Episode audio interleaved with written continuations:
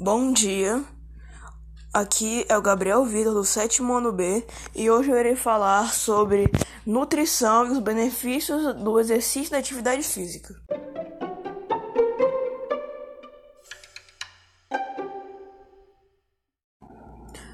Os benefícios da atividade física e do exercício físico podem tanto se voltar para a saúde física ou para a saúde mental.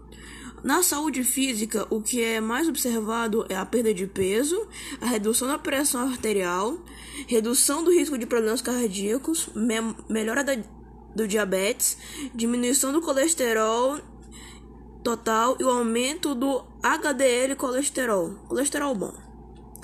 Já da saúde mental, melhora o fluxo de sangue para o cérebro, ajuda na redução da ansiedade e do estresse.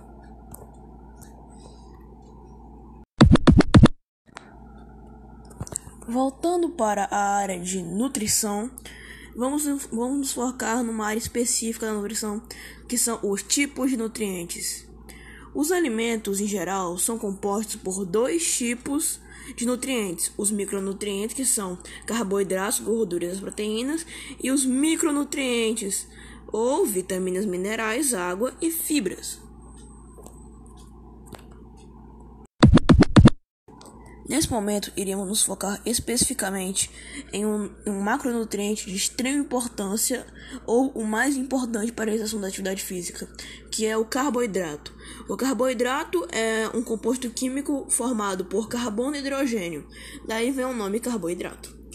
Quando digerido ou quebrado, libera uma grande quantidade de energia que é essencial para a realização da atividade física ou do próprio exercício físico.